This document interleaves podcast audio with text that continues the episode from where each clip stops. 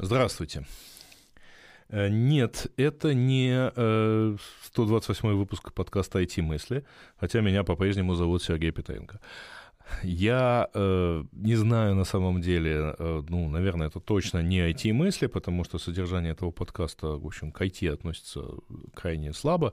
Но у меня, если кто посмотрит э, в ленте подкаста, то были такие э, встречи с целым рядом э, самых различных собеседников, где мы обсуждали, ну, тоже довольно разные вещи, от там, градостроительства до медицины и, и, и так далее.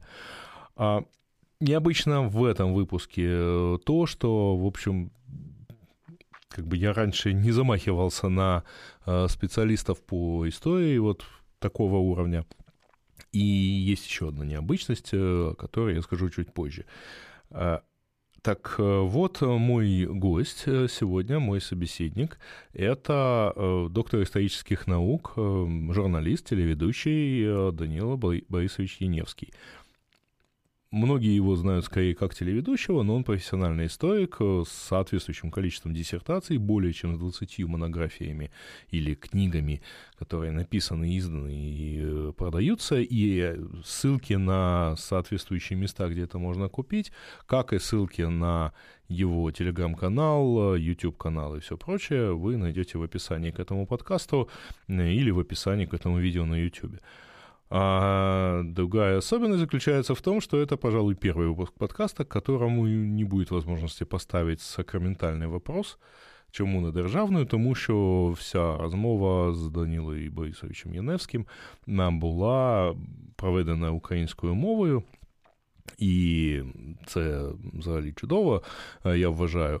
Е, якщо ви десь почуєте, що я припускаюся помилок або щось так не те сказав, то, в общем, врахуйте, що це, мабуть, початок шляху, е, як україномовного блогера або подкастера. Але давайте без зволікання. Тож зустрічайте. Зараз буде плавний переход і бесіда з доктором історичних наук, журналістом, телеведучим Данілою Борисовичем Яневським.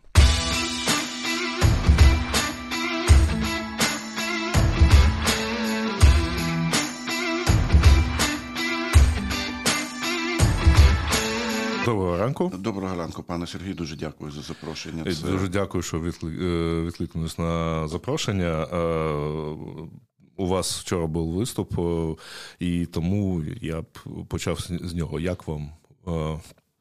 Які у вас враження від виступу, від аудиторії, та які враження від Одеси взагалі?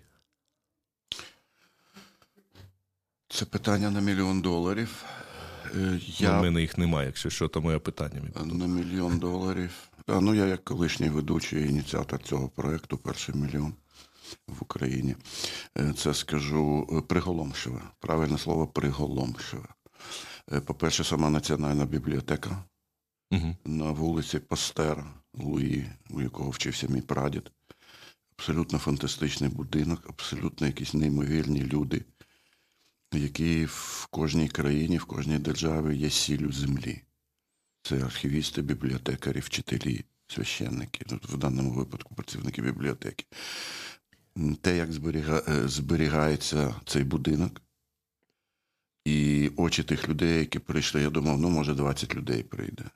Було більше 150. Угу. Просто биток. Як сиділи, як, як діти в школі в першому класі. Ну, це е, нам бракує івентів е, останнім часом. Це зрозуміло. Тому це це теж якось так, мені видихає. Але... Мені це дозволяє. Вибачте, що я дозволяю собі вас перервати. Е, мені це дивно, тому що Одеса завжди була одним з найбільш просунутих інтелектуальних центрів в обох імперіях. І в радянській, і в російській, і Одеса завжди залишалася сама собою. І вона інфільтрувала цінності Одеси в обидві імперії. Інфільтрувала. І це були смислові цінності е, взаємоповаги, взаємоприйняття і самоідентифікації. Самоідентифікації, збереження своєї ідентичності в умовах, в яких її неможливо зберегти. Здавалося б. Ні. Вийшло. Ви вчора вчора згадали, що Одеса, Одеса, Миколаїв, Херсон це такі таласоцентричні, таласократичні міста, так, а решта України це більш тала, критичне. А мабуть, тому розумієте, одесіти якось почувають, що до них якось завжди відносяться як Одеса якийсь не дуже правильний такий, не дуже український, українське місто. Це проблема одеситів. Це проблема одеситів, а не проблема України, яка сама по собі є синтезом, синтезом десятків цивілізацій. І це робить Україну прекрасною. В Україні 70 плюс-мінус окремих етнографічних історичних територій, кожна зі своєю міфологією, е, культурою споживання не знаю, вареників там, чи риби. Uh-huh. І так далі, і, і, так далі, і так далі, і так далі. Так що взаємно, взаємопроникнення двох цивілізацій, те, що ми бачимо на е, прикладі територіальна Україна, чи суходольна Україна і Україна морська, це робить нас унікальними унікальними. Нічого, Я не знаю подібних е, подібних творень. Так, сходу не пригадаю. Тут у мене був дещо інший план, але давайте так тоді до унікальності України я ще повернуся. Але якщо о, вчора ваш виступ називався За що воює Україна? А, І о, ви казали, що Е, ви згадували конфлікт між цивілізаціями лісу та степу. І е, до цього на онлайн-зустрічі з е, Одеським бізнес-клубом ви казали, що у Одесі у України не вистачає Україні не вистачає декларації цінностей. Це я теж пам'ятаю. Але чи не може так бути, що о, взагалі цель, мета існування, заснування та існування України це якраз ось о, цей конфлікт між цивілізаціями лісу та степу? Ні. Я думаю, що це некоректно. Це я можу стверджувати як свідок проголошення цієї незалежності і заявити вашим слухачам і вам, дивлячись в очі, що вранці 24 серпня 91-го року ніхто в світі не думав ні про якому незалежність реально. Тобто, якісь марення були в частині націонал-демократичного так званого середовища. Але реальних проєктів не було. Її проголосили просто так, аби аби проголосити, е, виходячи із смертельної небезпеки, яка нависла. Так, трохи. Виходячи із смертельної небезпеки, е, яка нависла була над Україною, це прямо записано в акті незалежності, яку ніхто і не знає і не читає. До сьогодні, принаймні, я не знайшов таких людей. І ніколи не пояснили, е, навіщо ця Україна проголошена е, незалежною. Один приклад. Тоді працювала в Києві знаменита українського походження американська журналістка Наталія Федущак. Вона, слава Богу, жива, здорова. Вона тепер є речником Ukrainian Jewish Encounter по порозумінню України єврейського. Фантастичний проект. Але поза тим вона була Wall Street Journal. Просто уявіть собі. Нікому не відома Україна і Wall Street Journal. І вона побігла, коли проголосувала Верховна Рада за незалежну комуністи, чи на яких підтримали е, комуністи також і в Народній Раді вона називалась. Вона побігла вниз на першому поверсі, був вузол зв'язку, і можна було єдине місце, де можна було подзвонити до Москви, там, чи чи до Лондону, чи до Парижу, хто куди працював. Вона дзвонить в офіс Wall Street Journal, і вони питають, очевидно, розмова по-англійськи, і вона записана. У нас сайт є 24081991.com, де зібрані інтерв'ю 30 учасників безпосередніх mm-hmm. проголошення незалежності. Отже, Наталя Федущак дзвонить в Москву і питають, what's going on in Ukraine? що відбувається в Україні тепер. Вона каже, Ukraine proclaimed independence right now. Відповідь була така: oh, fuck. Це, да. Це було видно. Згадуючи, що Джордж Буш старший буквально, він буквально за декіль... умовляв не, не, робити, не цього. робити цього, і історично кажучи, історично кажучи, якісь підстави під цим були. У нас до слова є там записане інтерв'ю з Юрієм Савчук. Юрієм Юрій Сейчук. Він був перекладачем Буша, і він був сидів в авті, в якому Буша везли і Кравчука з Борисполя до Києва, і він розповів, що там відбувалося всередині тої тої автівки. І е, коли ключовий пункт, коли вони приїхали в Маріїнський палац, де було офіційне привітання президента е, Буша, е, він, як і годиться, передав Кравчукові, голові Верховної Ради України, Української Радянської Соціалістичної Республіки, текст своєї промови. Е, щоб той прочитав, і він запитав пане голову, чи ви будете мати якісь зауваження до цієї промови. Кравчук просто поклав цю промову в кишеню. Йому було абсолютно обоятно, що скаже. Е, що скаже президент Буш. Е, про те, що вони не знали, що з цим робити, показав день 25 числа, угу. коли Чорновіл рванув з Києва на з'їзд народних депутатів місцевих в Запоріжжя висуватись в президенти України чи кудись там висувати. Вони не знали, що робити. В них не було ніякого проєкту. Е, комуністи вговтались буквально за декілька тижнів. Е, Перебра... Коли їх почали забороняти? Не, ну, або там... Вони заборонили себе самі. Угу. Щоб не мати гемору на голові. І перші секретарі обкомів стали представниками президента. Вся лінійка владна е, зберіглася. І далі почалось те, заради чого вони проголосили незалежність. Почався дерибан країни. Зими... Ну, гол... червоні директори колгоспники дерибанили колгоспи, червоні директори промисловці дерибанили заводи, цеховики відбирали своє, тому що в них були е, гроші. Ну, цеховики масштабу там Олексія е, Порошенка, скажімо, покійного героя України. От і все. Так що ми з вами там демократичні якісь так звані цінності, якісь права людини, все те, що ми реально маємо в сучасній Україні, це відходи виробництва. Їм потрібні були західні технології, вихід на захід, тому що вони ж були, крім всього, крім того, що вони були колгоспники і директори, вони були експортери і імпортери. Угу. І і це врятувало е, демократію в Україні, тому що ці економічні інтереси експортерів і змушували бути відкритими. Е, По перше, відкритими. По друге, вони не поєднуються. Вони завжди конфліктні. Одне угу. вищий курс валюти, менший курс валюти. Таке має бути, таке має бути. Тому вони почали е, скуповувати і створювати засоби масової інформації, електрою, там телебачення, газети і так далі, угу. і провадить свою, значить, гнути свою проголошую лінію, проголошуючи про свободу слова, яка на той момент їм була надзвичайно е, вигідна, mm-hmm. тому що це приносило контакти на заході, і це приносило гроші. Це те, як я е, приблизно так, як у нас виникла. it отрасль, тому що е, ця весь цей напрямок, він це, мабуть, це також відходи від, ем, як то кажуть, від того, того, того фізичних особ е, підприємців.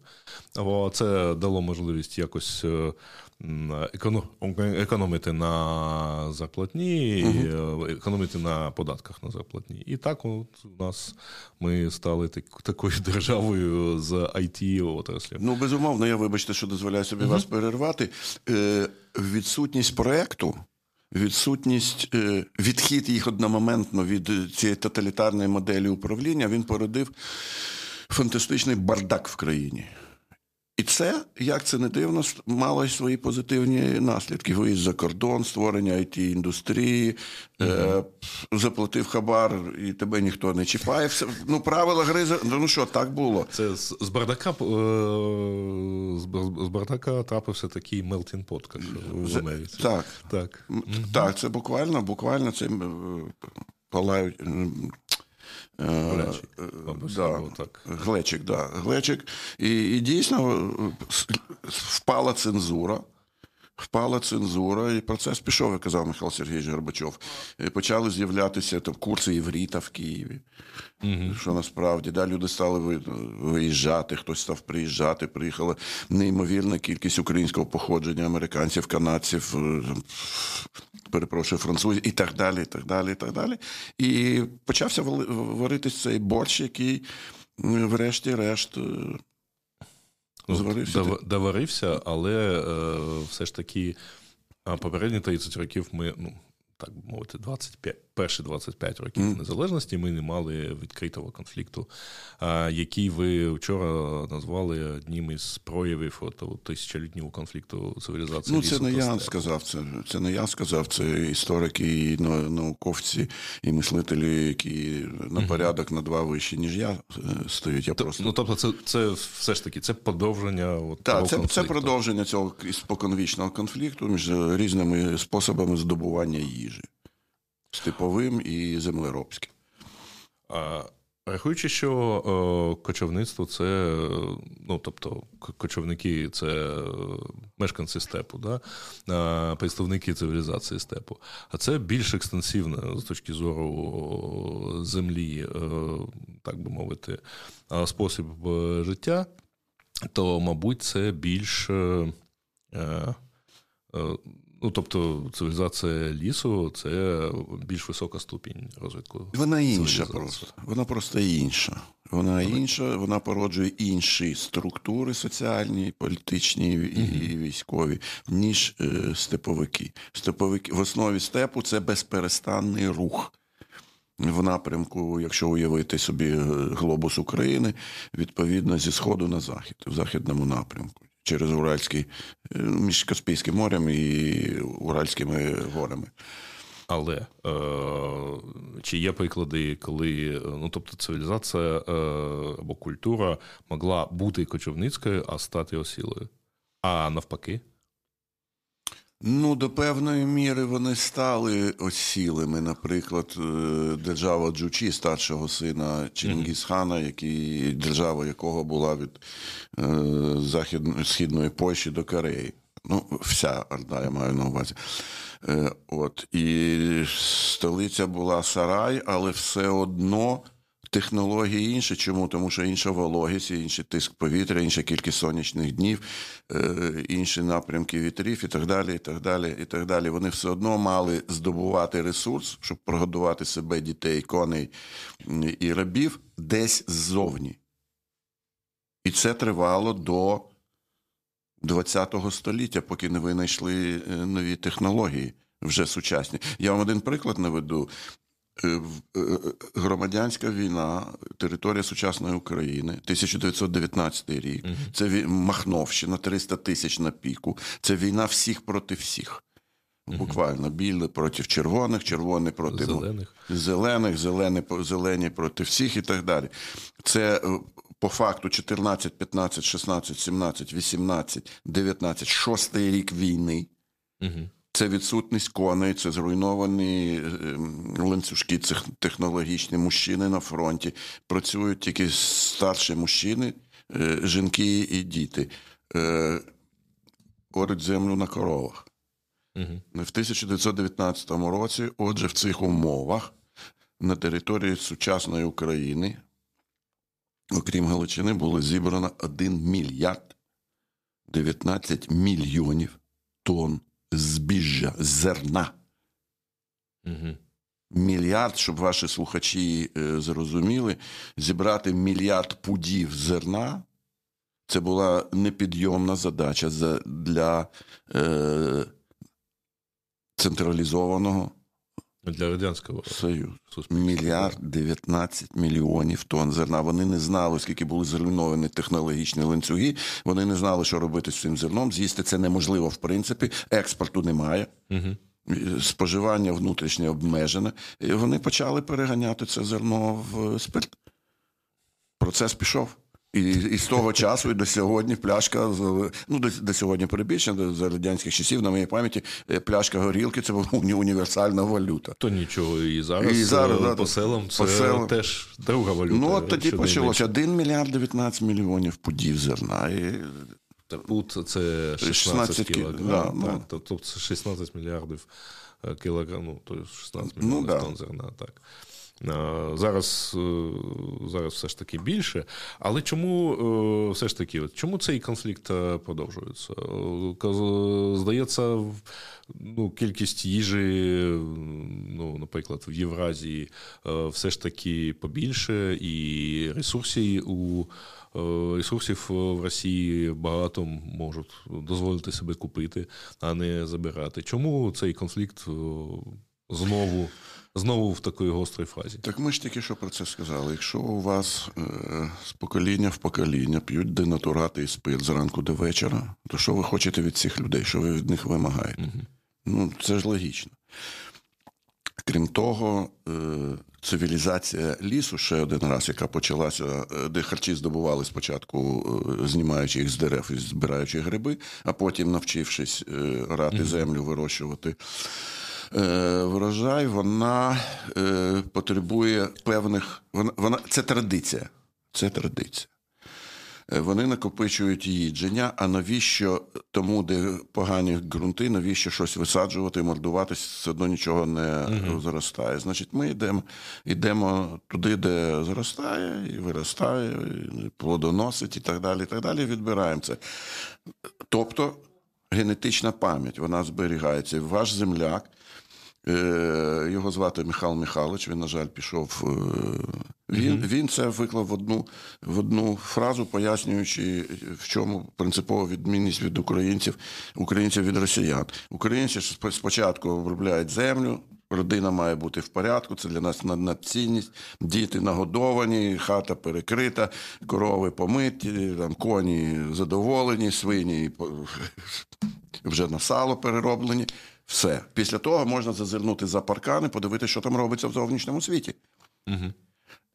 Михайло Михайлович каже: а у цих філософія проста: я буду голодний, я буду сидіти в лайні, але у мене буде велика держава. Хто їм це засадив ці традиції 300 е, років? Українець Феофан Прокопович, який згодував це Петру І. І Петруха, який побачив, е, коли його вивезли, Лефорти компанія вивезли його в Амстердам, перепрошую, потім в Лондон, де він зустрівся з Христофером Реном і Ньютоном. Е, тим самим. Е, він зрозумів, що да, да, це проєкт вартої уваги заступити Рим, стати після падіння Східної Римської імперії, Візантію найбільшою потугою на євразійському континенті, централізованою, тому що інша потуга е, Західна Римська імперія німецького народу. Е, це ж був конгломерат десятків. Це навіть не конфедерація. Не була, конгломерат, да. десятків і сотень, граф, курфюрст, герцог, що завгодно. Все ми домінуємо. Угу. Це генетична пам'ять, яку українців сапать картоплю. Е, у євреїв святкувати Роша Шана. Ну, ну, ну, це, ну. якщо тисячі років, то ви вже не можете вийти з цієї парадигми. Е, щоб закрити тему цивілізації двох цивілізацій лісу та степу. А е, я читав таку книжку, вона називається Against the Grains проти зерна, угу. де автор Джеймс Скотт. Е, він викладає таку думку, що насправді кочівництво та і, ну, Кочівництво воно було полювання та все таки да, збір е, е, всього. Е, це було насправді легше життя, ніж осіле з. Обробкою, тобто з оранням землі, з висадкою рослин, і взагалі-то то Е, мешкання в одному, е, так сказати, пространстві, в з багатьма патогенами, угу. як животного, так і угу. рослинного походження, це взагалі більш висока смертність. Але сілий сілий весь життя він дозволяв розмножуватися швидше. І тому кочівники, зіткнувшися з патогенами та зіткнувшися з тим, що вони не так уж багато народжуються, то це то вони так сказати, вимерли. Я тому, так сказати, от, ось питаюсь е, якось це укласти до того конфлікту між Росією та Україною. Чи е, Ну, мабуть, це не так однозначно. Мабуть, все ж таки можна жити мирно, навіть навіть якщо це представники різних цивілізацій. Чи е, одна має змінити іншу? Стати наступником? Ну, того я не знаю, але те, що я точно бачу е, в Одесі, в Києві, у Львові, Нью-Йорку, в Чикаго, то в будь-якому місті в світі також. Е, де я і не був, але картина завжди одна і та сама. Завжди є якийсь прошарок людей, який вважає, що краще стиріть, ніж працювати. Знаєш, На Галичині це називають шумовіння. Угу. Шумовіння. Е, так що це в людській природі, я думаю. Щодо патогенів, там надзвичайно складна, надзвичайно складна Е, картина, е, ті, які землеробні культури, та цивілізація лісу, називаємо її, це науковий термін. Значить, вони дійсно адаптувалися за століття чи за тисячоліття, вони адаптувалися до своїх патогенів. Як тільки прийшли кочові патогени, чорна смерть, да? Все на тому від 10 до 90% в деяких е, частинах Європи смертність і деякі території до сьогоднішнього дня ще не відновилися. Так що це можна так сказати, ваша правда, якщо я правильно зрозумів питання, що крім війни між світом е, лісу і світом степу існує війна патогенів. Ну теж. І COVID, да, який... Ну, Це ради... це, це інша книжка, так, микроби ружя та сталь. Да, да, да, так, Джаред... Е, Джеральд Даррел. Джеральд Даррел, то той. О, Джеральд Даймонда. Даймонд. Да, Даррел це який який про да, животних, да, да. про тварин. А, а, Так, і після цього, до речі, ці патогени допомогли завоювати Америку. А, ну, Викосивши. І, і, так, південно, да, викосивши тих. На їх місці прийшли ті, які пристосувалися. Так що конфліктів в світі в світі багато, і ці конфлікти рухають, рухають розвитком і світу, і навіть якщо в родині є конфлікт, це завжди дуже добре, бо щось таке виходить на поверхню. Питання, в який спосіб ми цей конфлікт розв'язуємо в Україні. Конфлікти на кожному кроці між містом і селом між українцями і євреями, наприклад. Ну, Але, але у нас до 2014 року була така гордість, що наші конфлікти не є е, війною. Ми, Ні, ми завжди домовляємося. У нас неможливо уявити, щоб у нас там лютий антисеміт, яких я знаю, слава Богу, щоб він вийшов на вулицю з криками там чи спалити синагогу, чи щось таке. Це, Це неможливо уявити собі. Це просто неможливо уявити. І і на будь щоб православні різали католиків, а католиків. І це так е, католики, скажімо, е, е, палили відьом. У нас же ж в Великому князівстві Литовському, на е, найбільшому імперії Європи свого часу, ми там були 500 років. У нас ж там не було ні на національній, ні на релігійній. Е, національному релігійному ґрунті е, конфліктів ніколи. Вони не знали відьомських процесів і те. Толерантність. Толерантність це є те, що завжди відрізняло українську територію від е, інших. Мені зараз кажуть, от одеський погром. Так, я, вибачу, я, Або Кишинівський. Або так, Кишинівський я... погром. Ну, є є, лю... є люди в інституті історії, які розібралися. Один е, колега написав докторську дисертацію, в якій він вивчив історію цих шести грецьких родин, які контролювали всю хліботоргівлю е, в цьому регіоні впродовж століть. Угу. Це одна і та сама родина була з покоління в покоління. Євреї хотіли влізти в цей бізнес. Угу. І причина була чисто економічна. Очевидно, в кожному місті, в Одесі тим більше, де є шумовіння, ну, голота, бидлота, а влада цьому сприяє і прямо зацікавлена. Очевидно, ми отримуємо такі наслідки. Але причина ще одна економічна. І тільки в одному окремо взятому пункті. Угу. Ну і е, якось ще пов'язано з тим, е, з відміною чорти осілості. Тобі, ну, так, да, да, Тому да. що це якось збуджувало активність е, єврейського і бізнесу, і і молоді, до речі. Я вам більше даруйте, я просто навздає я не перебуваю навздогін, що все почалося з імператора Йосифа II, між іншим. Все ж з нього почалося, коли це великий реформатор був в Австро-Угорщині, угу. Австро... Австрії тоді, да, він був імператором і священної Римської імперії, який наказав зруйнувати фізично паркани навколо гетто. Угу. No, і сто... він описав населення, він почав роздавати прізвища. Євреї не мали тоді прізвищ. Там Абрам, Бен, там Такі. Це, це потім е, Російська імперія а, підхватила. В, в початку десь 19 е, століття, так? Навіть. Чи е,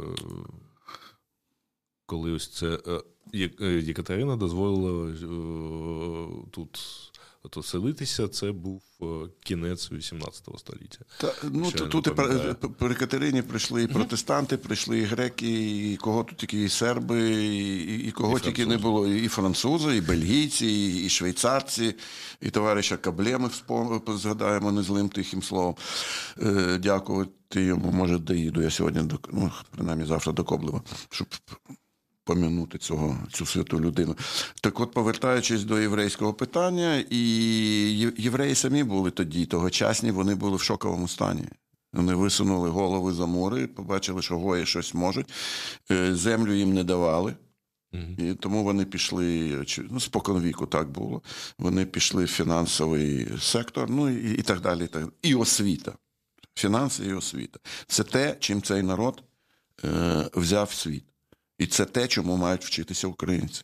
Бути бізнесменами добрими, бути багатими людьми. Я в усіх бізнес-середовищах про це кажу. Це правильно, це бути багатим, богоугодна справа. Питання як ви використовуєте свої гроші? Якщо ви їх використовуєте, бо гроші це енергія на розвиток в будь-якій формі, свій, груповий, бізнесу, е, донатити школи, науки. Тобто відповідальний бізнес, як О, зараз це кажуть. тоді і тільки тоді ви стаєте елітною групою в суспільстві.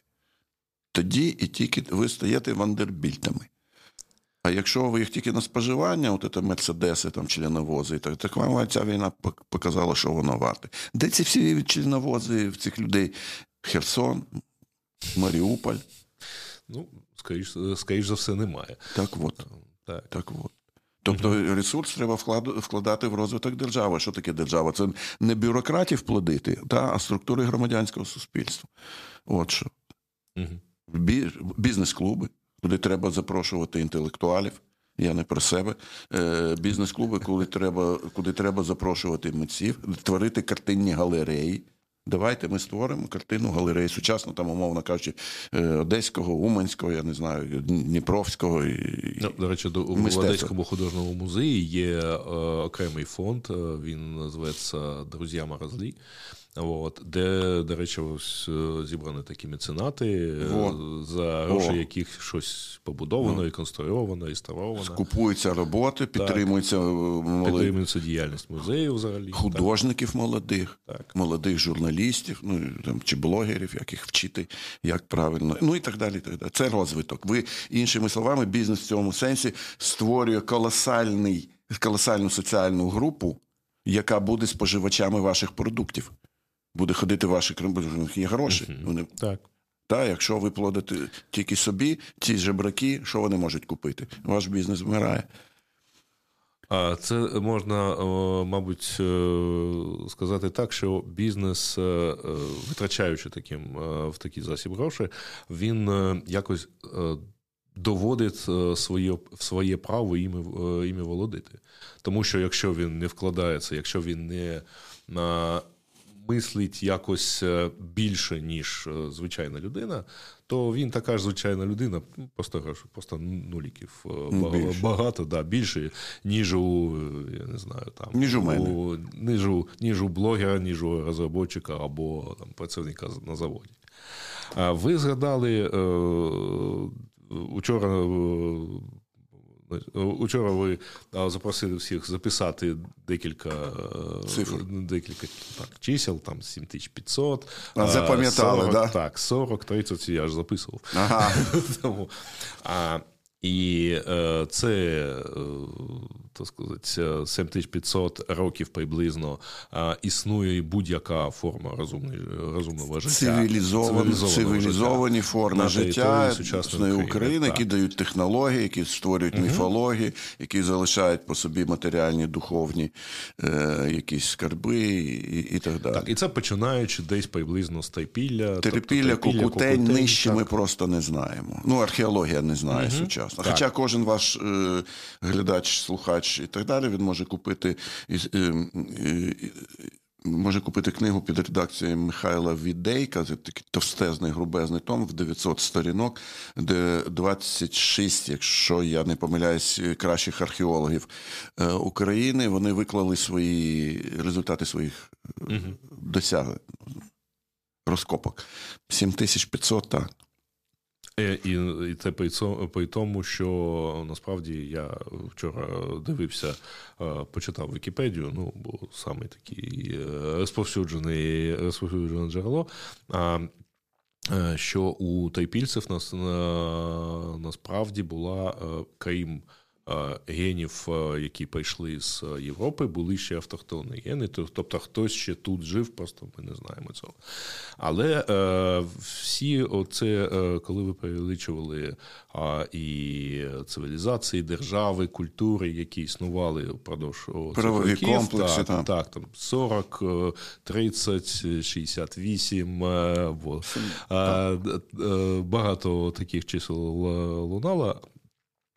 І це все з одного боку породжує спекуляції, що тут древні укри полювали на динозаврів та копали були Чорне море, а з іншого скептицизм, бо так, ми можемо е, казати, що ми є, наприклад, спадкоємцями українців там 20-го століття. Ну, насправді ми з вами народилися да, в 20-му столітті. Я можу там дослідити до прадіда, який народився, мабуть, в 19-му. А, Так, ми спадкоємці Шевченка та Гоголя, які з 19-го з 19 століття з нами. Ну, мабуть, до, до Січі. А е, як як би так казати, ось у всьому цьому перелику цивілізації та культури. А як е, найглибше, як глибоко ми з вами можемо дойти і казати, що так, ось ці е, це наші предки, ми спадкоємці тої чи іншої культури, ми щось отримали від них, наприклад, вишиванку, яку знайшли десь там у зброю та способи так, кування е, підков, так, да. або ось ці пісні так так приблизно спивалися, або ось так будувалися будинки, домівки та все таке інше. Як далеко? І це, е, е, Але науково коректно, я маю з наукової точки зору, ні то, що ми бажаємо бути першими європейцями. Декілька вимірів, якщо я правильно зрозумів запитання, вимір історичний. Треба просто прийняти як факт, що цивілізовані форми життя, які залишили по, по собі матеріальні відбитки, якими ми користуємось до сьогодні, це 7500 років. Я я з цим нічого не можу зробити. Прийняти як медичний факт, що 40 найбільших цивілізацій тут залишили свої відбитки, вони працюють до сьогодні. Одеса є одним з прикладів. Якщо ми говоримо про персоналії, то безумовно треба знати, шукати свою рідню як найглибше. Я своїх знаю по лінії моєї прабабці з 1648 року з перепису Богдана Хмельницького. Е, реєстру, перепрошую, Ніжинська сотня. По лінії прадіда я знаю з середини 19 століття, по лінії моєї матері я знаю з початку 18 століття. Нижче просто немає архівів. Чи це робить мене кращим, ніж інше? Ні. Ні. Це це формує у мене розуміння того, що я є ланцюжок, один ланцюжок в цьому ланцюгу. Угу. Що я щось беру від них, що я вважаю добре, якось це удосконалюю і передаю моїм дітям. Ви маєте подовжити. Да. Так. А вони беруть, не беруть, це вже їхнє питання. Є питання ем, метахондріальної ДНК по матері передається. Будь ласка, зараз за 300 доларів можна зрозуміти, які конкретно е, расові там, чи етнічні групи злилися в твоїй крові. Є український Талібан. Е, він є.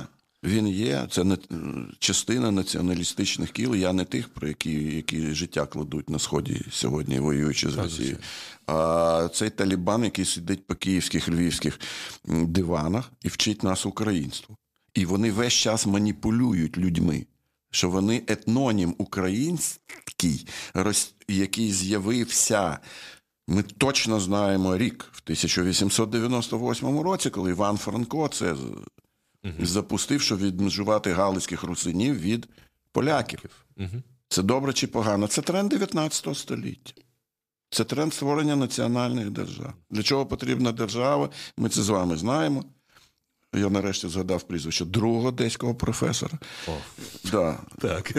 Е, це два генії. Це просто два генії одеських в Одеській юридичній академії Музиченка і Панько. А. Е, да, які видали в чотирьох томах е, в чотирьох томах тритомних е, литовські статути. Ми знаємо з 1588 року, що єдиним завданням держави є захист та примноження прав громадян. Крапка. Для цього потрібна національна держава, наприклад, українська. Але у випадку України, де ніколи не було, яка ніколи не була етнічно цілісною, ну, як поляки, наприклад. Да? Там 99% поляків, вони католики. Да? Це завжди було строкати. І такі були, і такі, і такі, і такі. Тому українство це політичний термін, а не тільки національний. І українцем ви можете бути етнічним євреєм, етнічним узбеком, етнічним вермінином. Толерується все. Так? Але відрізняти етнонім і політичний термін. І весь час, ще один раз скажу, йде маніпуляція. Весь час престидижитація, вживання слов Україна 17 століття не було. Земля є, люди є, а України немає. А от на мапі написано, да, так а що написано? Окраїна. А чому окраїна? А тому, що це з ізводу Київського Київського ізводу 12 століття. Треба у Телочка перевірити, але 12 століття я думаю, де окраїна це сучасний Переяслав під Києвом. Це це місце, на яке не розповсюджується влада. Київського князя. Угу. Тобто для нас, да, у нас юридично існує Донецька і Луганська області в складі України і Автономна Республіка Крим. Але to е, compare with, е, по відношенню до всієї України це окраїна сьогодні. І, І тут немає нічого. Образливого. Ми завжди були окраїною Європи, ми завжди були лімітрофом, таким самим, як Британія, угу. таким самим, як Португалія, або Іспанія. Тому що є Ойкумена. Італія. Ми є Ойкумена, але ми є Край, лімітрофи да. до центру. А що центр? Центр Європи завжди був вісь Париж Берлін. А все решта лімітрофи. Ну, ну так воно просто склалося історично. Немає нічого образливого. Якщо ви згадали Талибан, то тут вже напрошується питання мови. Тим більше, що ми ж в Одесі, яка, наче, взагалі має якусь свою мову. А, І тут е, ну, я завжди е, вважаю, що я е, розмовляю руською мовою, а не російською, тому що ніколи не мешкав в Росії, і, і, і ніколи ніхто з моїх ніхто з моїх предків теж не не мешкав в Росії, але серед них є і руські. А, Але Е, чи ну, я я, я якось так вважаю, що ну, це в будь-якому випадку це моя рідна мова, це рідна мова моїх дітей, рідна мова моїх родителей. А, Російська. Е, е, руська. Бо, бо ну, в сенсі Так, не українська. Uh-huh. Ну, Я взагалі народився не в Україні. А, Я коли я коли поїхав, ми приїхали, коли мені було десь чуть менше 16 років, то я на після першого року підійшов до вчительки е, української мови і спросив, як я можу наздогнати товаришів нових. Вона сказала, там я перший раз почув е, вираз, де ви були 8 років, тому що вона сказала, де ваші відмітки. Я ж не можу вас тестувати, тому ви взагалі можете не ходити. А потім я працював на Я за фахом залізничника, там взагалі перша технічна документація українських залізниць з'явилася в 96-му році. Я якраз закінчив транспортний інститут в Днепрі тоді і. Ну, так да, у мене не було особливо, особливого такого випадку, щоб почати розмовляти українською до до того, як я не став працівником, до речі, російської компанії. І почав е, розповідати, що тут Україна не Росія, тут треба тут багато чого іншого, вплоть до кількості е, знаєте, символів як, е, у курсі валют. Але все ж таки. І багато так сказати, ну, добре, російськомовних чи руськомовних українців є в Україні. Вони вони воюють. Багато з них так перемикаються на, на використання української мови. І це взагалі, звісно, звичайно, вибір е, будь-якої, це персональний вибір е, людини. Е, але чи маємо ми відмовлятися від того, що ворог вважає своїм, е, хоча це ну. Американці ж не відмовлялись від англійської мови, і є American English, е, і хто ще бельгійці не відмовляються від французької мови, швейцарці взагалі мають чотири державних мови французька, італійська, німецька, протороманська і не дуже полюбляють. Наприклад, француз, франкому, франкофони не дуже полюбляють е, німецьких нім, е, швейцарців. Чи маємо ми відмовлятися від тої мови, яка для багатьох з нас є рідною, але яку ворог якось намагається використовувати як е, привід до будь-яких дій? Проти нас? Я думаю, що ви вже відповіли на це питання раніше, е, коли ви вжили термін «melting pot». Я думаю, що одне з е, небагатьох досягнень України, підкреслюю, я не філолог, е, одне з небагатьох досягнень України, особливо після 24.02.22 року, стало те, що бути українцем це престижно. Це престиж. Я можу мільйон прикладів навести. Ну, наприклад, мій товариш їде, перепрошую, мене трошки застуда. Е, мій товариш близький, він їде в штаті Пенсильванія. В Пенсильванії, здається. Е, поза тим, якесь маленьке містечко, він е, зупинився кави випити, там, авто заправити. І у нього, очевидно, український сит тризуб, там, він він американець, американець. І чоловік його питає, ще, ви ж українець? Е, ну, Пенсильва... там Та частина Пенсильванії, це як, ну, типу, от Буджака, там, де це ж, Кілія Вілкова, щось на краю світу. Да, каже, я українець, можна я з вами сфотографуюсь? Е, чому дружині покажу? Вона не повірить, що я бачив живого українця. Він переїжджає все. Я не жартую. Він переїжджає, їде південь, десь там Джорджа, Джорджа, там де ця відбита Тейлор Грін. Угу. Діти граються на вулиці в українців, як ми гралися в німців і в радянських в войнушках. Вони граються в українців. Граються. Е, я це все до чого? До Pot. Питання мови вирішено. Крапка. Одна єдина державна мова, no doubt. Взагалі, це питання закрито історично. Угу. Все решта Бога ради. Потрібна, нам потрібна українська румунська література, українська польська література, українська російська література, між іншим, найбільш відомий в світі російський український письменник, всесвітньо відомий Андрій Курков, він пише російською мовою. І кому це заважає? Ну, мабуть, це досягнення України. Мабуть, Ветровичу. Ну, мабуть, мабуть, да, мабуть. Цьому Талібану просто. І, і та, Я я дуже е, шкодую, мені гірко, що пішов життя Йосиф Борг, який всесвітньо відомий ідиш ленгвідж е, письменник. Це це проблема України, це це культурна трагедія. У нас немає письменників, ну принаймні я їх не знаю, які би писали на на ну, іврит Бога, то Ізраїль є, слава Богу, є своя у них держава. Ну, а, але українська сербська література, українська вірменська література. Mm-hmm. Для мене все, що будь-який культурний продукт інтелектуальний, який вироблений на території України, є українським. Так як будь-який продукт, вироблений на території Сполучених Штатів, є американським, а не іспанським. Хоча це може бути представник єврейської громади, іспанської, української, е, польської. Та вони там, ну в Чикаго, приклад, вони там на одній території, але вони всі є Citizen of the United States of America, так і ми. Для них національний гімн святість. Для нас ще не вмерла Україна, ні слава, ні воля, святість. Крапка. Угу. Я не беру участі е, в цих е, дискусіях. Це згадали американців е, із Melting Pot і все таке інше.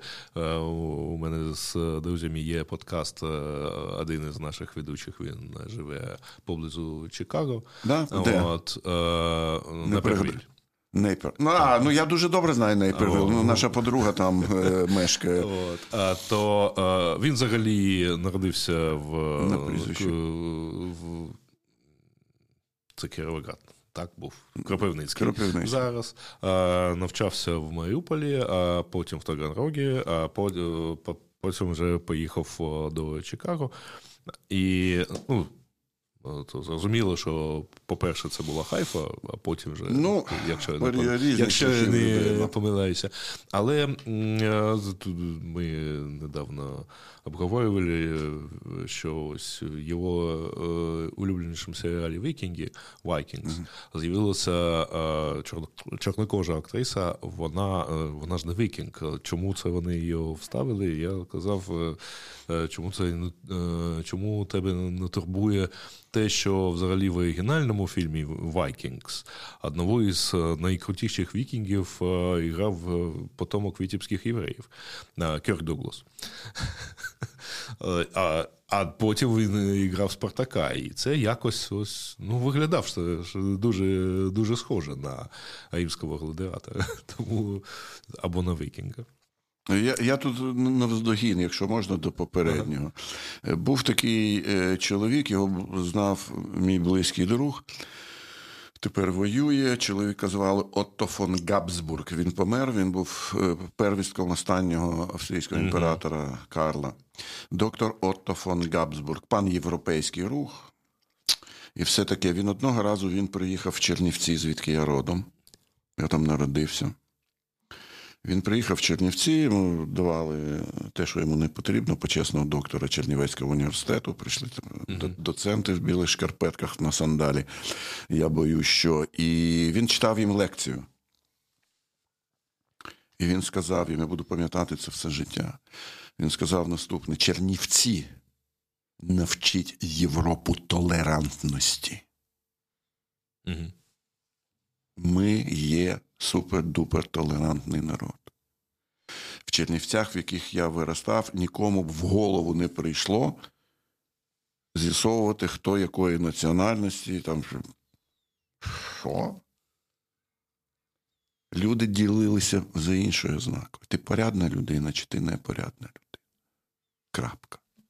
Якщо ми поставимо на горі етнічні, е, етичні, перепрошую за обмовку, етичні імперативи, а не національні, що я кращий за всіх, тому що я українець. Ні. І там чи єврей, чи узбек, чи чи вірменин. Ні. Я кращий по відношенню до себе, тому що я живу за законом. Я встановив собі цей закон, і я за цим законом я живу. Крапка. Подобається це комусь, не подобається, але це мій закон. Вам він не заважає, ви живете за своїм законом.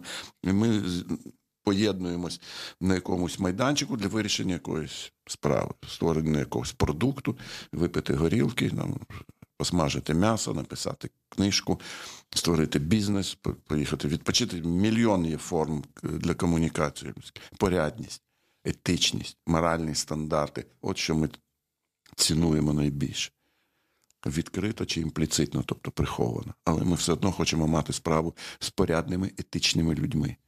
А правда ж? І в бізнесі нас же шокує, коли людина, яка тобі Да, Так, так. Це, до речі, навіть повернення до теми конфлікту. Чи не є конфлікт між цивілізаціями лісу та степу, насправді конфліктом між толерантністю та тоталітаризмом? Або авторитарністю? Опа, да, безумовно. Сьогодні, да, безумовно, так, безумовно. Цей конфлікт сьогодні вийшов на світовий рівень. Ну, це глобальний конфлікт між це горизон... Злом глобальний. Між... Так, між горизонтальними структурами і вертикальними структурами політичного. Китай, грубо кажучи, проти Сполучених Штатів. Демократія проти тоталітаризму, тоталітарного устрою. Да, це світовий розлом. Так. Але е, будемо сподіватися, що ми доведемо, що ну, все ж таки е, демократія або толерантність це е, взагалі перемагаюча концепція. Тому в в довгостроковому. Так це вже так. очевидно. Це в середньостроковій е, перспективі вже очевидно. Росія ніколи не виграє цієї війни. Ніколи. Never ever. Це неможливо з багатьох причин. Е, насправді у мене залишилося е, так одна одна тема. Не знаю, чи це одне питання, чи, чи е, декілька. Ви на зустрічі з бізнес-клубом згадували, що вважаєте за необхідно, по-перше, нам потрібна інша конституція, по-друге, нам потрібна декларація цінності, і по-третє, і ось про це буде питання: закон про повернення. Тобто, це таке, е, значить, як Алія в Ізраїлі, або як е, зробили, е, наприклад, греки наприкінці 80-х, коли е, насправді знаю, що десь 200 тисяч понтійських греків переїхало з Грузії до Салоніків, і це ну, у мене є знайомі серед них, і десь 200 тисяч вони таки мешкають. Це було як 20 років тому, бо почали переїжджати в 30 років тому. І ви згадували, що дійсно нехай е, всі ці нащадки 20 мільйонів, які кудись подилися з території України на протязі 20-го е, століття. Нехай вони мешкають, де мешкають, нехай вони платять податки там, де вони зараз мешкають і платять податки, але дати їм право участі в політичній житті, е, політичному житті. Пасивне активне виборче право. А, чи дасть це, але, е, до речі, ось буквально е, минулої, минулого тижня була, ну, був такий матеріал від Reuters, що українців, в, наприклад, в Америці, в Сполучених Штатах десь е, біля, біля мільйону зареєстрованих виборців. Але Е, в що в двох key states, тобто в Пенсільванії та е, Мішиган, ані е, вони складають їх не дуже багато, але вони складають величину десь більшу, ніж різниця, яка дозволила Трампу в 2016 року виграти ці, ці два штати. А, І десь близько 13 ем, конгрес, е, конгрес округів, а по 13 з них українці теж зареєстровані українці, вони складають е, різницю або більшу, е, яка дозволила діючим конгресменам ось восені виграти свої участки. Угу. І вони традиційно, а як там, як там написано, Traditionally Republican Leaning Bloc. uh Тобто вони традиційно голосують за республіканців, за Трампа, але зараз що Трамп, що Десантис, вони е, якось розчаровують е, українців. uh Тобто українці можуть навіть повлияти на вибор президентів або на праймеріс. Чи е, є вони, так би мовити, людьми з більш високою культурою політичного життя?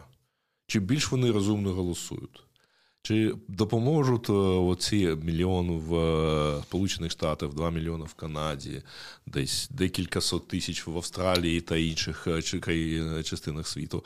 А чи допоможуть вони нам перемогти оці залишки ну, скажімо так, партія регіонів або совкового мислення в наших виборцях. Угу. І чи не буде це інший конфлікт, бо вони десь там живуть гарно, але голосують, вирішують, як нам тут жити. А я би додав до цього списку Віктора Орбана, який дав в чому секрет його. Я не знаю, не потопляємося, не знаю українського слова такого. Е, він... Бо у нас нема непотопляємих. Не, Москва. Да, чи... да, да, да, Москва, да, вони є. Е, політично в тому, що він надав е, таке право закордонним угорцям, і вони за нього голосують. Значить, повернемось до початку. Да? Ви ж займалися бізнесом, правда? Так. Існує два, ну, декілька видів бізнесу. В моїй голові їх тільки два: хапнуть і втекти. Хапнуть і втекти. Ну да, або Друг... вижити і вибросити. Да. Ну, це приблизно одне. Але, але системно, структурно е, виграє той бізнес, який проектний. Угу. Ми малюємо у себе в голові, а потім на папері проект, в якому чітко визначено цілі, навіщо мені цим займатися, що я хочу отримати на виході. Перше, друге, третє, п'яте. Під це будується організаційна структура, помешкання, закуповується обладнання, наприклад, чи технології і так далі. Проектне мислення.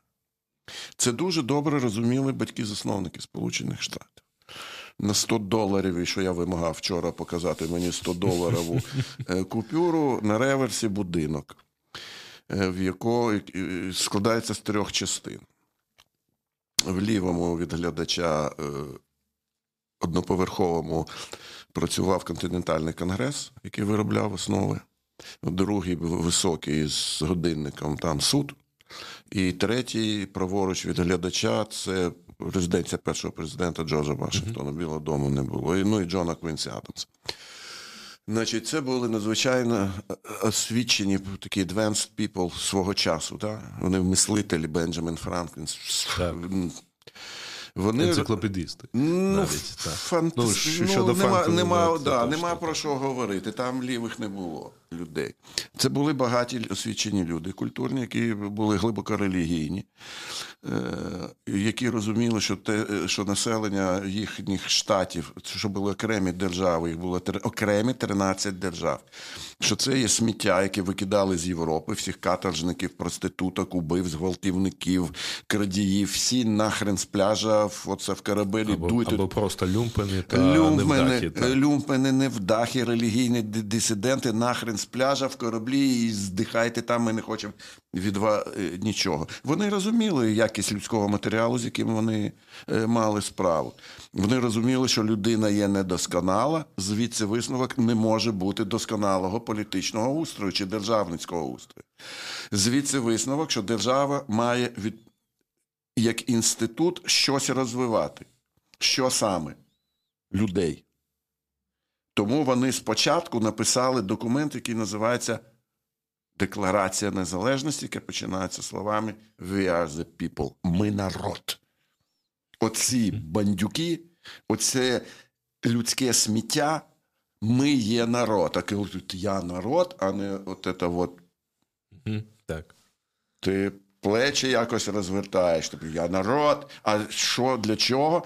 Тому що ми виходимо з тої Е, з тої самоочевидної істини, що всі люди народжені рівними в правах і має, е, рівними і мають право на життя, свободу, прагнення до щастя. Супер! Для цього будує, для реалізації цих слів, їх там 5 чи 10, будується державна структура, будує, пишеться Конституція.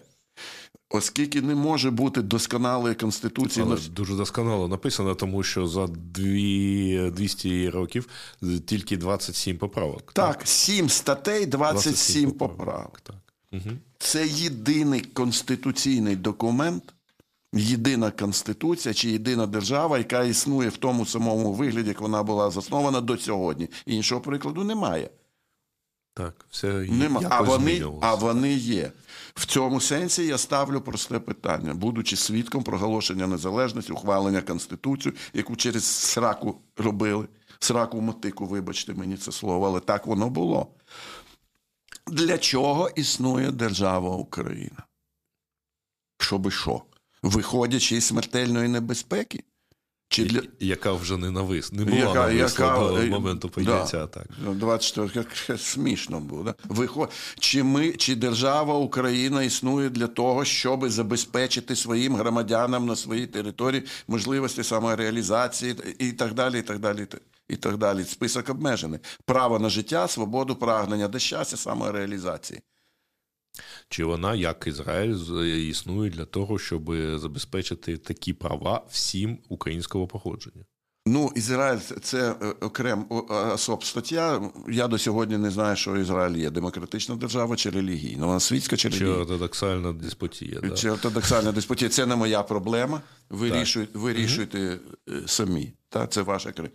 У, у нас відповідь на це питання очевидна. Ми країна, і це одне з небагатьох досягнень е, незалежності релігійної свободи. Значить, мають бути оголошені принципи, щоб світ зрозумів, навіщо ми існуємо. Ми ж до сьогодні не пояснили. Сказати, що ми тільки протистоїмо російській агресії, це замало. А коли вона зникне, що що, що далі? Ну да, не можна ж бути такою вартовою вежею все життя. Хоч решту, так? Так. Так точно. Значить, для цього твориться конституція уповноваженими людьми які ухвалюють цей основний закон. Єдина людина, вона має бути октройованою, тобто ми не можемо виносити і не повинні, і не дай Боже, на якесь загальнонародне обговорення, якісь експертні кінця не буде. Має бути отак. У нас є два приклади історичних, які нас безпосередньо стосуються. Це е, Конституція Австрії. Угу. 1867 року, якщо я не помиляюсь, можу помилитись. Ну, в презентації в моїй вона є, вона в загальному доступі. І Конституція Павла Скоропадського, угу. яка тут намагалася, режим якого намагався встановити правовий порядок і бути при цьому українською національною державою для всіх. Для всіх. Але українською, де українська державна мова, Дуже смішно, міністр сільських сполучення Бутенко, він французькою сварив внутрішніх у внутрішньому листуванні своїх підлеглих, що що ви Тарася вашу матір не говорите українською. По-французьки він писав.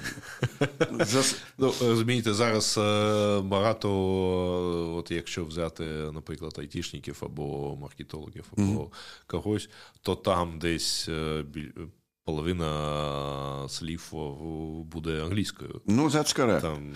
Так, так, але так. Е... Коли ми дійдемо до due diligence там і чекнемо це все, то буде таке, та таке. Але ми повернемось до початку, так. якщо я не втратив думку. Значить, засновник, фактично, фактично засновник е, української держави Скоропадського, це людина, яка її розбудувала. Це одна людина. Там якісь у нього були люди, напевно, навколо, але я їх не знаю, так і не знайшов імен. Е, його звали Микола Прокопович Василенко. Він написав це наш Бенджамін Франклін, про якого ніхто не знає. Чи мало хто знає. Він писав Грушевському листи російською, писав Михайло Сергійович, извините, я плохо по-русски, але я обов'язково научусь. Він створив всю інфраструктуру української держави. Микола Василенко зробив все. До сьогодні існують інститути, які він Е, створив Національна бібліотека, яка названа іменем його друга Вернацького, Академія наук, яка існує, е, видання е, Святого Письма української мови і так далі. і так далі. Це все в книжці, в книжці про Скоропадського там прописано угу. все. Так. будуть, в моїй... о, да, будуть посилання на, Я мило і на презентацію, да. і на, сказати, на, Дякую. на все інше. Я вам так, дякую. Так, так от для для мислителів масштабу Джорджа Вашингтона, Бенджамена Франкліна і Миколи Василенка це абсолютно ясні речі були. Абсолютно ясні речі. Е, як це не дивно, вони всі належали до вільномулярського товариства, з чим я вас і вітаю, бо Одеса один з розсадників цієї цього всесвітнього заколоту. Ну, фортеця. Да. Форте... Одна, одна, бо, да. бо це ж муляри. Да. Одна з фортець, але я втратив думку. А, Діаспора і а, діаспора, права. точно. Так. Е, значить, е, значить, діаспора. Ну, да, оцінка десь 20 мільйонів поза межами України. Те, що я точно знаю і пам'ятаю, в 6 років тому, коли починав цей медійний проект, я в Міністерстві закордонних справ попросив перелік. Значить, 146 зареєстрованих в МЗС українських організацій. Ну, більш-менш 150 в 50 країнах світу, так, плюс-мінус. Значить, що це за люди? Я можу говорити на прикладі Чикагської громади, до якої я належав 30 років. Що це за люди? Значить, це носій принципово інших етичних принципів, принципово інших технологічних професійних знань. Вони виховані в системі американської очевидно, греко-католицької більшості, але в основі американської етики, але в основі американської протестантської етики, все ж таки, протестантська. Угу.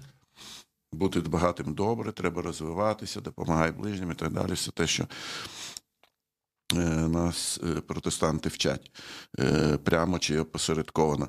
Вони весь час нон-стоп контролюють своїх конгресменів і сенаторів. Я сам був присутній на таких зустрічах. Це це завжди дуже урочисто. Це завжди збираються в українському осередку в Чикаго. Ну, 300 350 людей тільки в одному осередку. Вони це режим реальної демократії. Вони приїжджають, звітуються. Е, по всіх національних громадах, що я зробив те, що треба зробити там, і і так далі. І так далі. Значить, українці, крім того, релігійно збирають гроші на гуманітарні проєкти десятками років. Десятками років.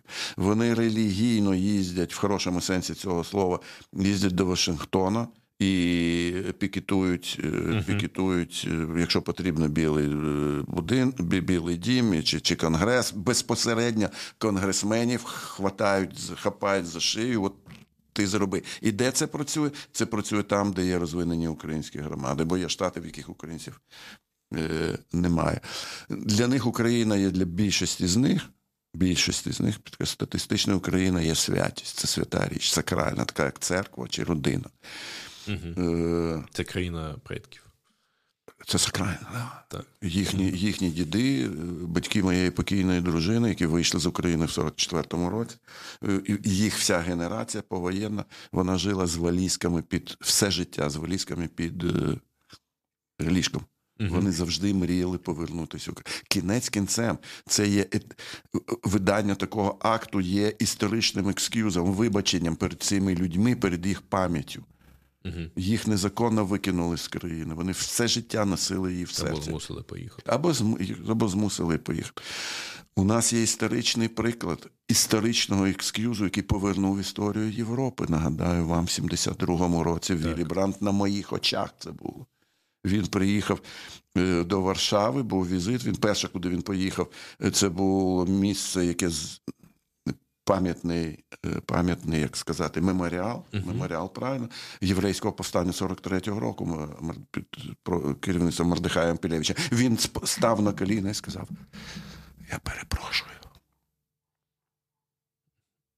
Це потрібно не тим, які померли. Так, це живим. І нащадкам. Це живим. І нащадки мають знати, що відповідальність наступає рано чи пізно. І відповідальність за цю відповідальність на нас, щоб ми не просили екскюза. Вибачить, щоб ми зробили все для того, що люди, для яких Україна є цінністю, мали можливість впливати тут інформаційно, грошима, так, голосуванням. Чи піде на це існуючий політичний режим? Ні, тому що це прибере. Але у Зеленського було о, згадування про... в його інавгураційній промові. Він сказав: я встав і сказав Алілуя. У мене вся редакція сказала. Він почув Дена Борисовича. Ні, не почули вони. Не почули. Ну, мабуть, ні на часі, ні До, дійшло. не на часі, не дійшло. Ви бізнесмен, так? так? Ви бізнесмен. До вас приходить людина яка пред'являє вам свої професійні скіли і каже: Я хочу, от не мені задачу, угу. я буду її вирішувати. Мені від вас нічого не потрібно. Мені не потрібні гроші, я їх заробив вже в своєму житті. Я... Ви візьмете таку людину? Ну, це питання, як, е, яка мета у цієї так, людини, ні, я, нас, щоб це було ви розмовляєте, ну, да, ви, ну, да, ви розмовляєте з ним, так. ви з'ясовуєте його мотивацію, врешті-решт ви підписуєте якусь угоду. Так, Правда? Так. Ви йому, він вам. Так. Чи це можна його найняти, Най... чи можна його запросити кофаундером? Наприклад, наприклад далі ви вирішуєте, як ви дивитесь, як воно виростає, та, і, а може йому набридне за, за три місяці. Він і зробить свою задачу там і піде рибу ловити. Ми ж не знаємо. Але ви візьмете таку людину. Так. Моє питання: чому 20 мільйонів, окей, 10 мільйонів мотивованих людей які можуть і хочуть, відкидають. Відповідь проста, тому що вам треба, ви, якщо ви їх приймете, вам доведеться припинити красти гроші з державного бюджету. Е, І багато- Треба буде врахувати інтереси ще 10 мільйонів Так, і, нових так, і радика, розпустити всю судову систему. Ми бажаємо справедливості і справедливого суду. Так. Та, і всіх цих трупних хробаків, які крадуть на війні зранку до ночі. От що це означає. Вони підуть на це? Ні.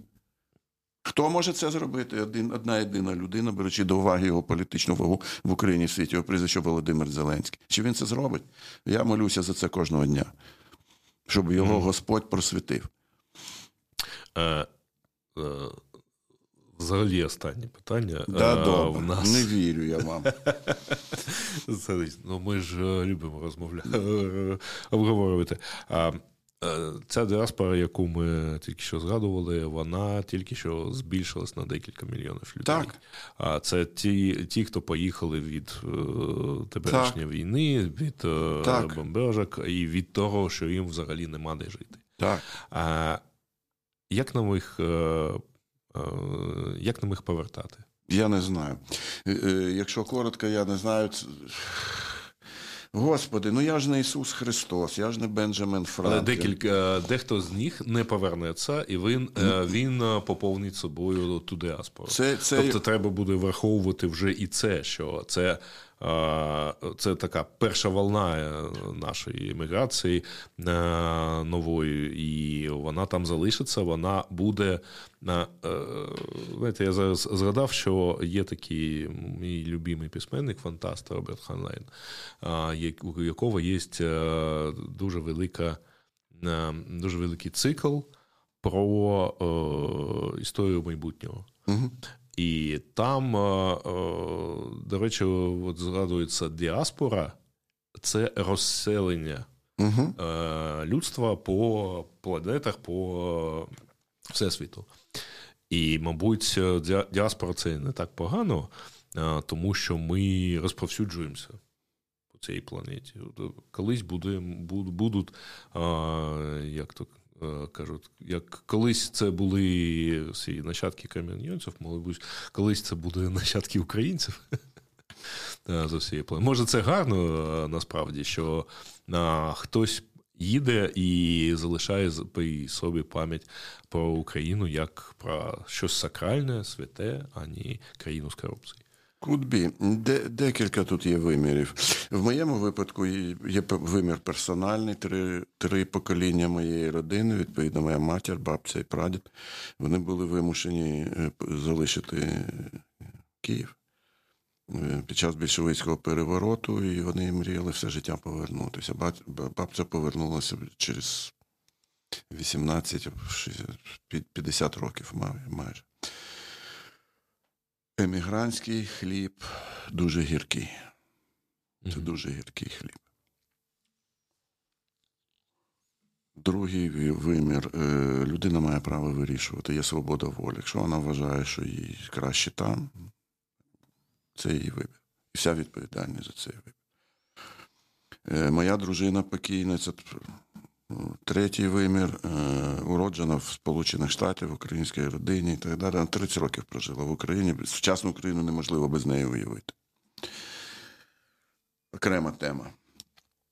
Вона вважала, що Україна, така, така яка вона є, е, вона країна необмежених можливостей. І вона була права. Ну, подивіться на мене. Що, що на мене чекало в Радянському Союзі? Ну, добре, я був би кандидатом наук, Доцент. доцентом, да, доцентом. Так.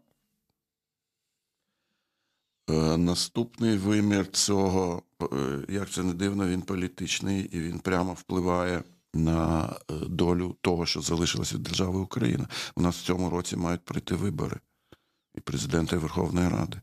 Їх, очевидно, що не під час воєнного стану. Угу. Але припустимо, завтра закінчиться е, воєнний стан. Припустимо. А як ви організуєте е, вибори на окупованих територіях, Як ви організуєте вибори? з 8 мільйонів людей, які ну, виїхали. Навіть як організувати вибори на е, тільки що деокупованих територіях. Не тільки припустимо, деокупованих, там, припустимо, завтра повернуться так, так. руїни Бахмута, як ви там. Так? Чи хтось про це думає в країні? Відповідь ні. Не на часі. Нам не на часі це все. Е, Значить, існує вибір, е, існує ще одна опція, яка зводиться до того, що ми тільки, про що ми тільки що говорили. Рекрутувати ще більше, ще більше, ще більше і ще більше е, мотивованих людей в лави політичного, не етні, політичного підкреслюю, не етнічного українця. Нехай це будуть люди, які виїхали в Ізраїль, але в них серце, можливо, частина серця залишилася тут. Подвійне громадянство. Безумовно. Безумовно. Подвійне громадянство має бути інституціоналізовано. Крім того, є шостий вимір. У нас сотні тисяч людей мають по два, деякі по три паспорти. Фактично, так. По факту. Це має бути легалізовано. У нас сотні тисяч людей мають нарізну вогнепальну зброю. Так. І це треба легалізувати і перестати закривати очі. Ви не скажете цим людям завтра закінчилась війна, здайте Ми ваш автомат. Декілька сотень тисяч е, одиниць е, взагалі не знайдемо після війни. Зецькарек, вони у когось будуть під сподом лежати. Українці не віддадуть зброю. Це генетично. Чому? Тому що шабля в руці робить тебе вільною людиною. Тому шляхта навіть угу. найбільш е, жебруюча просто жебрак, але він носить дерев'яну шаблю і може, має право голосувати. І він на... обирає короля, ну не тільки короля, так має право голосу. Він може п'яний, як свиня, лежати при дорозі, його не можна зачепити. Його може судити тільки його суд, його стану. Але він є шляхта, він є власник держави. І треба, і я це роблю. Треба, я це, це мій вибір. Я людям всім кажу: любі друзі. Держава не є щось таке, що там висить. Ви мусите вкладіть собі в голову просту річ. Ми всі є власник, приватними власниками України. Україна є невідчужуваною приватною власністю нас всіх. Її не можна продавати, здавати в оренду, угу. е, носити в ломбард, ну, брати гроші. Невідчужувана власність попередніх поколінь. Майорат. Майорат не делим и передается по наследству, як нас всіх вчив донору мата. Звісно ж.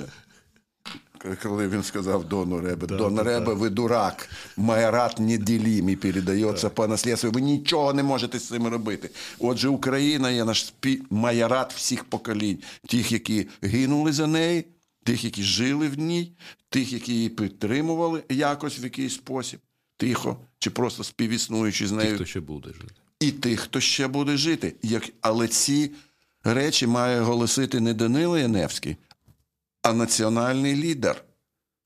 А національний лідер, ми знаємо його прізвище. Так. Вуаля. Ну, сподіваємося, е, у мене жінка полюбляє казати е, е, гарно би нашому теляці вовка з'їсти. От, Але завжди, коли вона починає гарно би, я кажу. Please stop. Please У мене є, якщо ви дозволите, але лавинди, під час помаранчевої революції, у нас ж двері не закривались в студії. Прийшов тодішній ординарій Е, Київської дієцезії владика Станіслав Широкородюк. І це був один з небагатьох випадків, коли я провалився як е, ведучий. Одиниця, це я точно пам'ятаю. І щось ми обговорювали, і е, він мені каже в контексті розмови, пане Даниле, в цьому світі є тільки дві безкінечні речі. Ну, перше, то я знаю що це Боже милосердя, воно безкінечне. Mm-hmm. І, і і, провал між того, а яка друга? А він на мене подивився, людська дурість. Так що питання для нас всіх. Що ми візьмемо в своє життя? Безкінечне Боже милосердя. Хтось вірує, хтось, але просто милосердя. Що таке милосердя? Це милість серця. Що таке милість серця? Це добро, яке тобі робить інша людина і не просить нічого як компенсація. Вона робить, тому що така її інтенція, вона просто хоче це зробити. Або ми обираємо людську дурість, оце безкінечне матеріальне споживацтво. Треба бути багатим. Треба бути. Це це Божа богоугодна справа. Так. Та? Але не багатим і внутрішньо, і духовно, і матеріально. А в людини все должно бути прекрасно. Прекрасно. Так? У нас про це цілий, у мене цілий проєкт є про це. Він е, він в аудіо. Гузар на кожний день. Він був національним лідером, хоча він е, був главою е, предстоятелем церкви, яка є міноритарною. Ну він виходив на Майдан а відкрив і стоїть 200 тисяч людей, старий, глухий. Угу. І він говорив, він говорив в те, в що він вірив. І людей не обдуриш. От ніяк. Я пам'ятаю.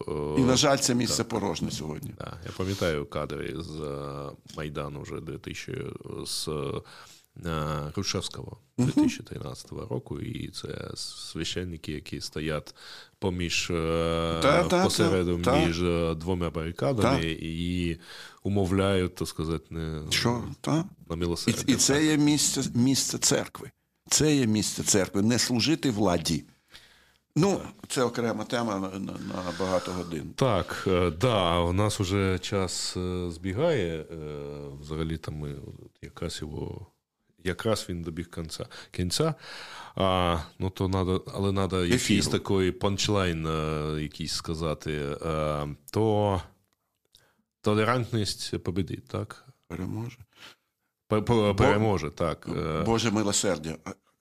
І це і це є талант. Від що б ми яке... згадується правда анекдот, що так сказати, він був самий добрий. І що якщо з'являвся хтось добріше, то він його вбивав і знову ставив. Ну анекдот анекдотом. Я людина воцерковлена, тому і не хочу нікого навертати, не дай Боже. Да? Угу. Но Боже милос... Бог є. Милосердя угу. існує, і промисел Божий існує. Його треба тільки це зрозуміти. У мене була зустріч фантастична з капеланами православними Збройних сил. Так, так, вони, да, вони на мене дивились просто як каман. Спокійно. Я просто. Вони питають, а яку ви нам дасте пораду на сам кінець. Я їм кажу: оці. Пустить Бога в своє життя, а любов в своє серце. Амінь. Ну, Сподіваюся, що і наші глядачі, і слухачі зараз теж почули це, е, що треба якось е, аплодувати. Е, Тому Зробити свій самому собі, якщо ви дозволите ще одну речі, самому так. собі. Один з моїх улюблених. Я нікого не навертаю ще один раз. Не дай Боже. Один з моїх улюблених. Сюжетів він у, у Луки записаний. Угу. Притча про блудного сина. Так. Тут людей запитаєш, що ну, син повернувся до батька, батька має, має любити дітей, прощати. Що б вони не зробили, що справедливо. Але не в цьому річ. Це текст про те, це притча про те, як людина повертається сама до себе. Бо в кожній з нас живе дитина, яку ми репресували, чи батьки репресували. І це притча для мене це велика ідея про необхідність повернення себе до себе істинного, яким тебе створив Господь Всевишній.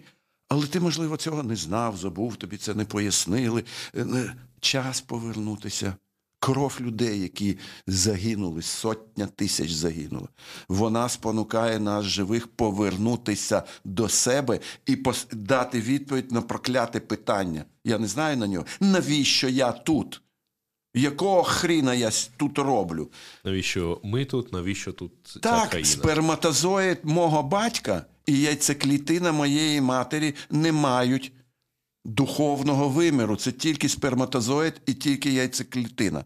І ваші, і ваших глядачів, і слухачів. Це саме з'являється нова якість. Нова людина. І за... Місія буквально цієї людини Повернутися на, на що я? Або жерти, пити горілку, розмножуватися, е, як як в сусідній країні, на денатуратах. І так далі. Вибір або, а, або краще загинути, бо бо як як то було сказано, да, да, да. все рівно помре від водки. Так що ваш вибір. Дякую вам. Дякую велике, пан Данило. Просто Данило. У вас ще є якась програма візиту до Одеси. Да, то, да, я... то сказати... Тюлька, тюлька. Це так. Для мене це сакрально. Тюлька, то смачного вам Дякую. і повертайтеся ще. Дякую, Дякую. за запрошення.